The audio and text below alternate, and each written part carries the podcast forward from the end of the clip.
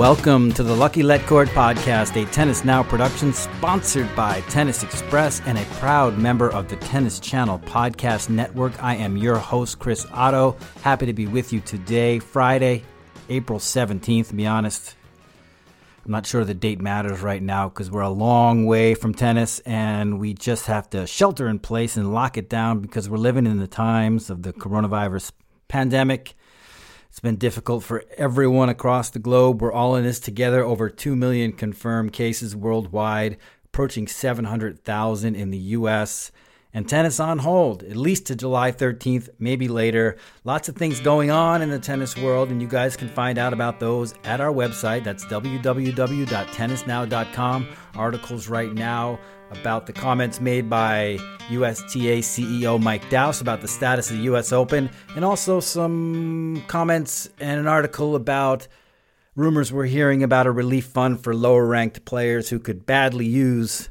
some financial aid. And speaking of financial aid, we did talk about that topic with our next guest. He is Noah Rubin, the founder of BehindTheRacquet.com. Of course, you guys are familiar with that site, which focuses on mental health issues within tennis. It's always a great honor to speak with Noah. We talked with him last year at Indian Wells, just when Behind the Racquet was getting started. And gosh, a year later, so much has happened, and he's taken this site so far, and it's really been just a treasure for tennis fans to kind of get to know the players behind the scenes, get to know their issues. Started to fight the stigma of talking about mental health in tennis, and really has branched out and you know tackled other areas. He, he's a really interesting interview, and he's a really interesting person. He was just named recently as one of the top 20 most important people in tennis by L'Equipe magazine en France. That's a big honor for him. We talk about that. We talk about a lot of the issues facing the game as we lock it down right now, how the tours can collaborate better, uh, wh- how we can possibly maybe come out of this stronger than ever before. But there are a lot of issues to face in tennis, and we're happy and pleased to chat about them with Noah Rubin. So let's get straight into that interview. We'll see you guys on the other side.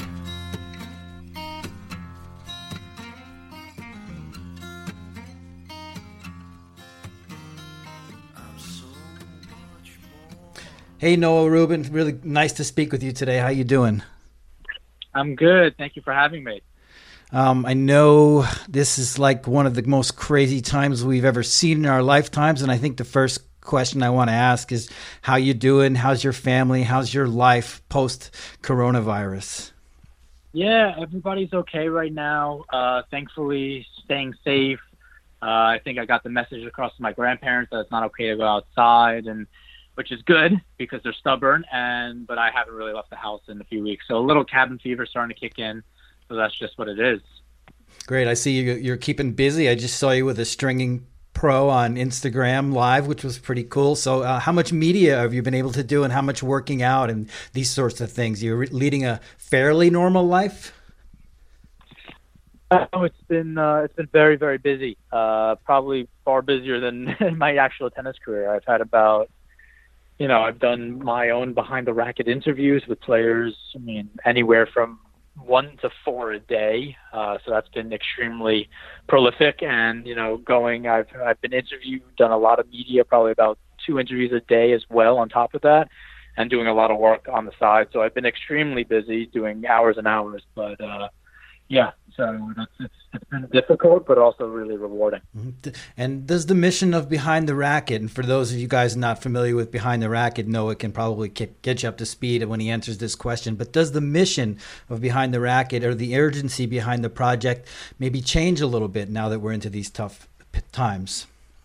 I think it just kind of shows, you know, not only the issues in tennis, but also you know elevating a lot of the mental health problems people are just going through and how you know this is the perfect time to keep pushing this forward and have and then make sure people are understanding that there is a community you can go to and speak to and there's help um, because I think a lot of people are dealing with a lot of issues right now and they're and they have to know they're not alone. Yeah. And let's start with a really big positive. L'Equipe mentioned you on their list of the 20 people that matter the most in tennis. I think it was last week.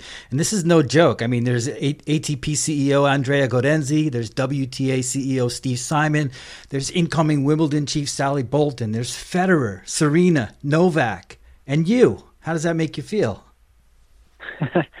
really, no words. I mean, as a tennis player, I'm not really used to getting trophies, and you know, I've done an article with them, but they had, you know, I had no previous knowledge that this was even a a thing that was happening or article that was going to go out. So to even be in the conversation, even if it was a typo, to even be in the conversation or be recognized, it's you know, I don't feel like I deserve it, but again, I'm going to work to make sure it's worth it, and I'm going to keep, you know, it just shows that the, the the effort my team and I put into place is being recognized, and that's that's that's really rewarding, and and, and it really is motivating. So um, I'm going to make sure that I feel like I am, you know, worth some kind of title, but again, I don't feel like I deserve to be at that level yet. Mm, yeah, I'm here to tell you you are deserving. let's let's get to some pretty big topics. I was on a conference call with the USTA CEO Mike Dowse today. Also saw just as you were doing your Instagram, uh, Gaudenzi went on to Tennis Channel Live, and there's a lot of talk about aid to players, specifically players ranked maybe 50 or 80 and, and on down, the lower ranked players who really need some financial aid right now. I've seen you speak about it. Dowse says that he'll be collaborating with it both tours and they'll be meeting and they're working on a project. I know you guys are in touch. You're in touch a lot with all your colleagues. What is the word about aid to players? How badly is this needed?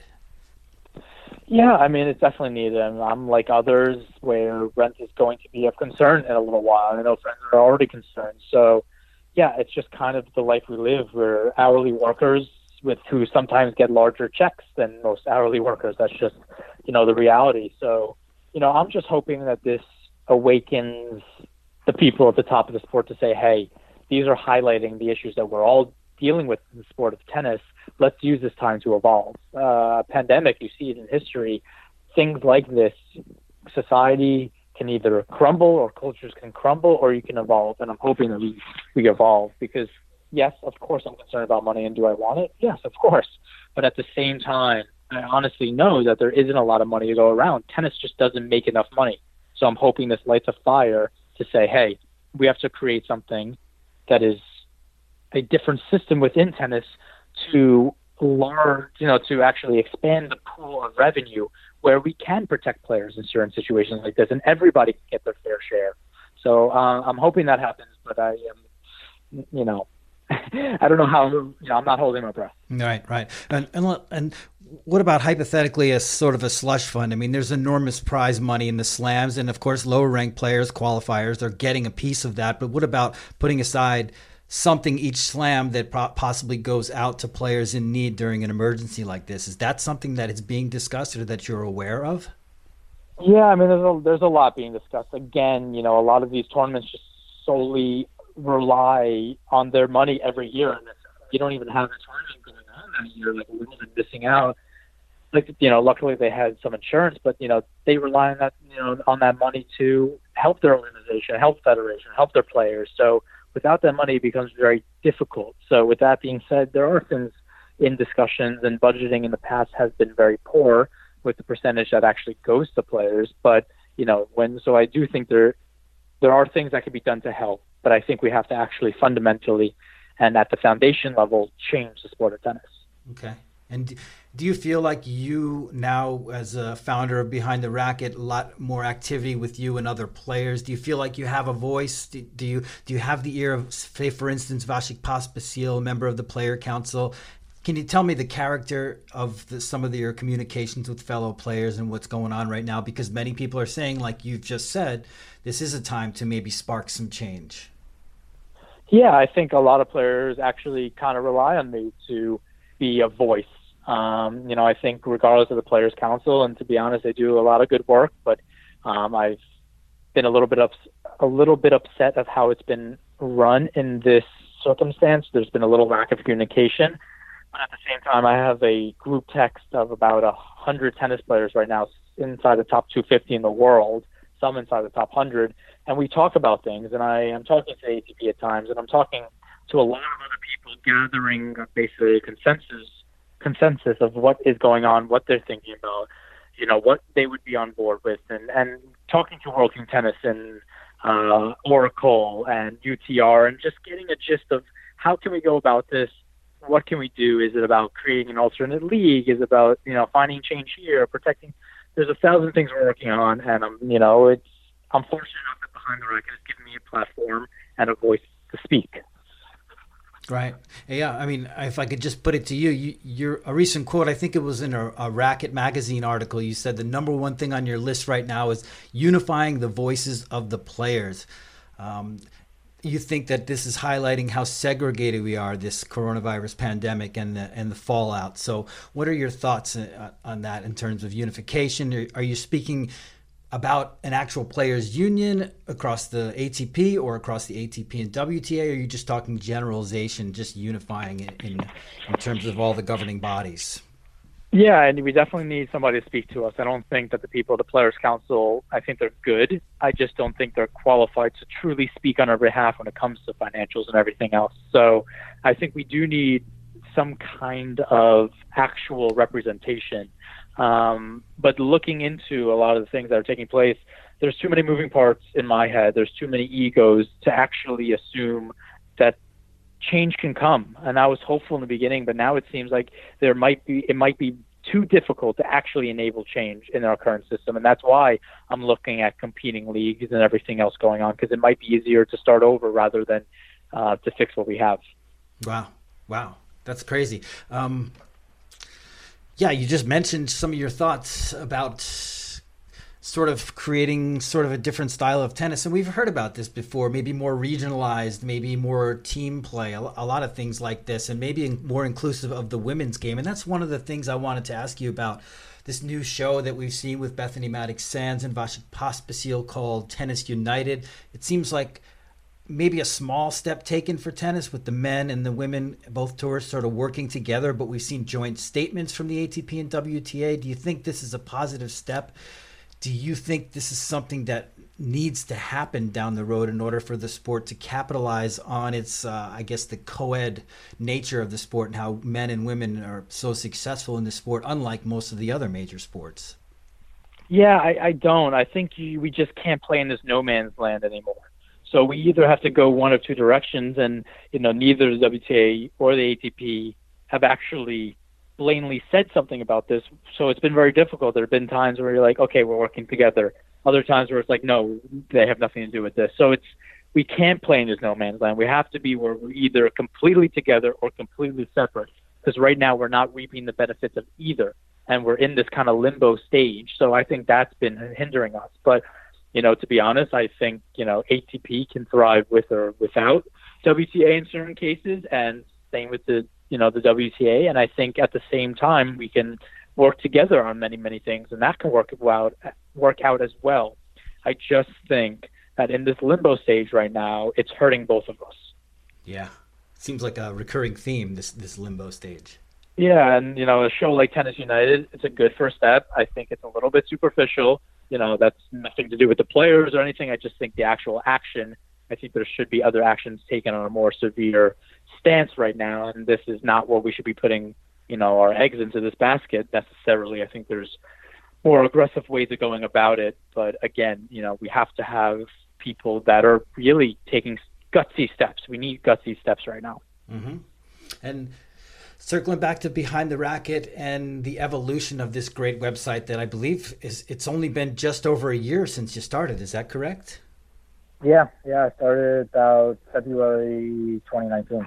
Yeah, it's amazing to see some of the uh, going through your website and fans can find you on the website or they can just simply go to behindtheracquet.com which is the place that I like to view you at because it's kind of like a more complete and sort of more easier to navigate for me personally, but either way is great. And of course, Twitter and everywhere. But I mean, the the caliber of players that you've started to bring on board. I mean, just the last one was Coco Gauff, which was uh, incredibly insightful. I mean, can you just talk a little bit about the uh, the evolution of this project, where you see it's heading? I know where you see it heading. I know you've talked about the potential of sort of an art gallery type showing for yourself as a passionate photographer. What do you have planned, maybe for the the current future, and then maybe on down the road? Do you see this thing just continuing to grow? Yeah, I, I think there's no boundaries. Uh, you know, there's the Players Tribune, which is you know one of the few other. Uh, initiatives in the world of sports that is opening up in the mental health field, and they've been doing it longer than I have, and they're Gita one. But you know, specifically in tennis and the sport as a whole, this hasn't really been done too often. So I don't think there's any end goal right now. I think there's a lot of things I'm working towards. Obviously, this is built in the mental health field, and you know now I'm on the advisory board for NAMI, which is the National Association of Mental Illness.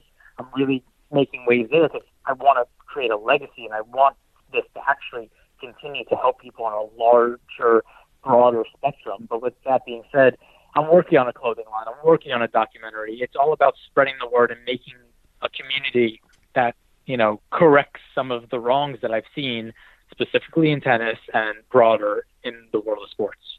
Mm, very cool. And do, would you ever consider? Do you ever think about branching into other sports? There's clearly a need for it in the other sports as well, or is your vision limited specifically to tennis?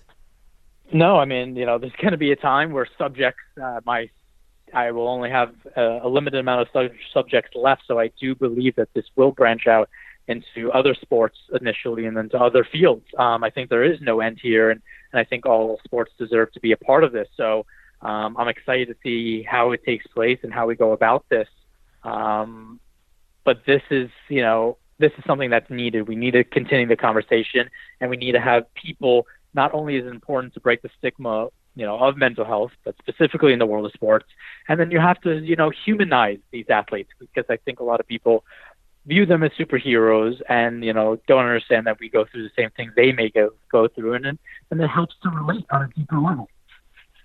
Yeah. Do you sometimes, I would imagine in the beginning you had to reach out and do a lot of networking to find people. Is it now a situation where people are coming to you, say, hey, Noah, I got to tell my story. When, when can we meet up? Yeah, obviously for the top players, I'm still reaching out. But you know, why it works so well is I'm a competitor like them. You know, I have a lot of these people's numbers. I'm friends with most, you know, 90% of them, and if not, I'm friends with them now. So, you know, that's why this has worked out because one, I give them final say. They know that this platform is built for them and it's not for me. Two, uh, I'm a competitor. You know, I have my ulterior motive is I, I feel what they feel, and I'm not trying to take that away from them. And they feel a comfort level with me that they don't feel with other media sources. I uh, wanted to circle back about some of the more current events, which I'm sure you're obviously keeping abreast of here. Tennis due to start in early July. That would mean some tournaments, some 250s in Newport and Atlanta, and then the City Open, and then hopefully, or maybe, or possibly, whatever you want to say, the U.S. Open. A lot of discussion going on right now about playing the event with fans without fans, possibly a sort of a hybrid where, with a social distancing element where a lot less fans. Um, what are your thoughts here? What are the things that people maybe need to take into account when they consider this? Because, of course, it sounds like a win for the players who would then be able to get some prize money, but maybe a loss for the bigger events and a loss for the, the public health. So, how, what are your opinions on this situation right now with regard to fans and spectators at events this summer or anywhere down the road? Yeah, I think we have to think of a few more creative paths, you know, just for the health. So we can't keep promoting this idea that we're going to get on the court ASAP. You know, that's just not going to happen, especially bigger tournaments. They're just not going to take place this year. That's just the plain truth. I just can't imagine having a U.S. Open like event going on in three months from now. So, yeah, I think we have to think of more creative events. I don't think we can get people gathering, whether even from you know the same community. That's just you know that that goes against everything that says. So we have to work hard to to think of creative ideas and events that that can you know you could do from home or you could do on your own and still get people watching and maybe bring revenue in. So um, I think right now we have to look at the broader scheme and, and not look too far forward and say, hey, how can we actually fix tennis right now and and make it where we come back and we're in a better system than we were when we started? And you know just fix all these problems we have. I think we have to use our time much more wisely much more wisely than trying to react to the situation. We have to be proactive and learn how to use this to our advantage. Mm. and would you say that when you communicate on whatsapp with the you know the over 100 professional tennis players that you're connected with is there a push for towards people wanting to rush? Is there a mix? What would you say I mean, the vibe of, of the course. i mean it's yeah it's tough you know you want you want people you want people to want to play tennis and they want their money and they want to pay you know their rent and get out there but you know at the same time a lot of most of them are like yeah i can't imagine having a US, US Open event right now i mean tennis is such an internationally based sport that you just you can't have the ATP or WTA going on while there's no vaccine or you know while there's it's still roaming around in certain countries, you can't just tell certain areas of the world you can't play this tournament. So that's going to be an issue. Mm. And Noah, my last question for you, and um, this one might hit home with you as a New Yorker. I know you're from Long Island and you're there right now. Um, what has it been like? And maybe you can help the listeners understand what it's been like to be in a place that is so significantly impact impacted by this virus as New York has been, and not just. The, I know it's not as bad in Long Island as it as it is in New York City, but can you comment on that briefly before I let you go? Yeah, yeah, the morale's a little bit lower, that's disappointing. But you know, we're doing anything we can to help first responders, even if it's just trying to make them smile, because you know we're we're reaching record highs of, of deaths and you know people in hospitals, and it's just terrifying and sad and depressing. And you know, we just have to be there. But if anything, if New Yorkers know how to do well, it's guess is you know move past and and join together past out of it better and more united than ever. So we're doing what we can, but morale's low right now, and uh, we just have to sit together. Yeah, I hear you. Morale's low everywhere, and um, I want to thank you so much for joining me today, Noah. Wish you all the best. Hang tough and keep doing what you're doing because it's been an inspiration to so many of us out there in the, in the tennis community and the world at large. Thank you for having me a part of this. Absolutely, my pleasure. You take care. Talk soon. Be safe. This edition of the Lucky Let Cord podcast is a wrap. Special thanks to guest Noah Rubin for joining us. You guys can go ahead and find Behind the Racquet on the interwebs. Just go to behindtheracquet.com. That's racket spelled R A C Q U E T. Behindtheracquet.com. You can also find Noah's work on Instagram, instagram.com slash behind the racquet. Uh, what else can I tell you about Noah? Just Google Noah Rubin, L'Equipe. You'll find out about how he's one of the 20 most important people in tennis. And you can also listen to his podcast. It's called The Coffee Cast. And that's also part of the Tennis Channel Podcast Network. And that's it for us from Tennis Now, the Lucky Let Cord podcast. You guys can find Tennis Now on social, facebook.com slash tennis now, on Twitter at tennis underscore now. Also hit us up on iTunes. Just Google the Lucky Let Cord podcast. You guys be safe. Take care. We'll talk to you soon.